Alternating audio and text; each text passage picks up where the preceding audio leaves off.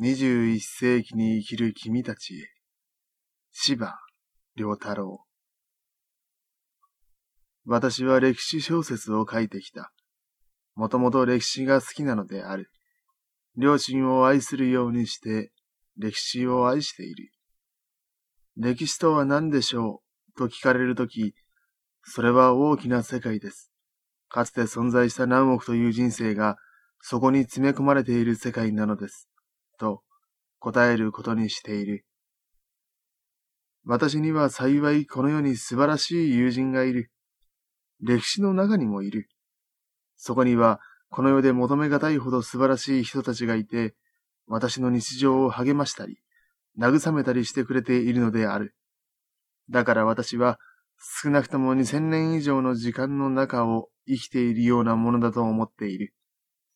この楽しさは、もし君たちさえそう望むなら、お裾分けしてあげたいほどである。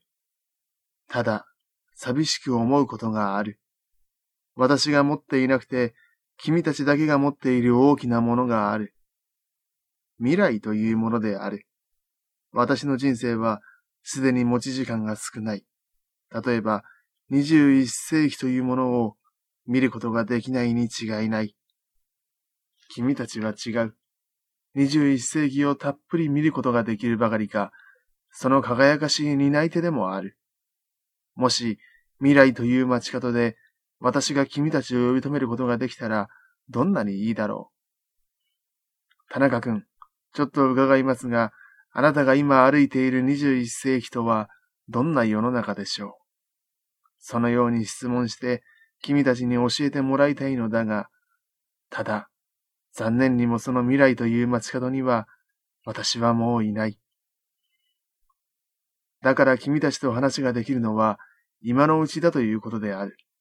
もっとも私には、21世紀のことなどとても予測できない。ただ、私に言えることがある。それは、歴史から学んだ人間の生き方の基本的なことどもである。昔も今も、まだ未来においても変わらないことがある。そこに空気と水、それに土などという自然があって、人間や他の動植物、さらに微生物に至るまでが、それに依存しつつ生きているということである。自然こそ普遍の価値なのである。なぜならば人間は空気を吸うことなく生きることができないし、水分を取ることがなければ乾いて死んでしまう。さて、自然という普遍なものを基準に置いて人間のことを考えてみたい。人間は繰り返すようだが、自然によって生かされてきた。古代でも中世でも、自然こそ神々であるとした。その言葉は少しも間違っていないのである。歴史の中の人々は自然を恐れ、その力を崇め、自分たちの上にあるものとして身を慎んできた。この態度は、近代や現代に入って少し揺らいだ。人間こそが一番偉い存在だ、という思い上がった考えが頭をもたげた。二十世紀という現代は、ある意味では自然への恐れが薄くなった時代と言っていい。同時に、人間は決して愚かではない。思い上がるということとはおよそ逆のことも合わせ考えた。つまり私ども人間とは自然の一部に過ぎないという素直な考えである。このことは、古代の賢者も考えたし、また19世紀の医学もそのように考えた。ある意味では、平凡な事実に過ぎないことを、20世紀の科学は、科学の事実として人々の前に繰り広げてみせた。20世紀末の人間たちは、そのことを知ることによって、古代や中世に神を恐れたように、再び自然を恐れるようになった。おそらく自然に対して威張り返っていた時代は、21世紀に近づくにつれて変わっていくに違いない。人間は自分で生きているのではなくて、大きな存在によって生かされている。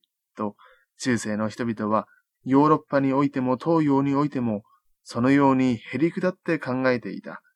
その考えは、近代に入って由来だとはいえ、近頃再び人間たちはこの良き思想を取り戻しつつあるように思われる。この自然への素直な態度こそ、21世紀への希望であり、君たちへの期待でもある。そういう素直さを君たちが持ち、その気分を広めていってほしいのである。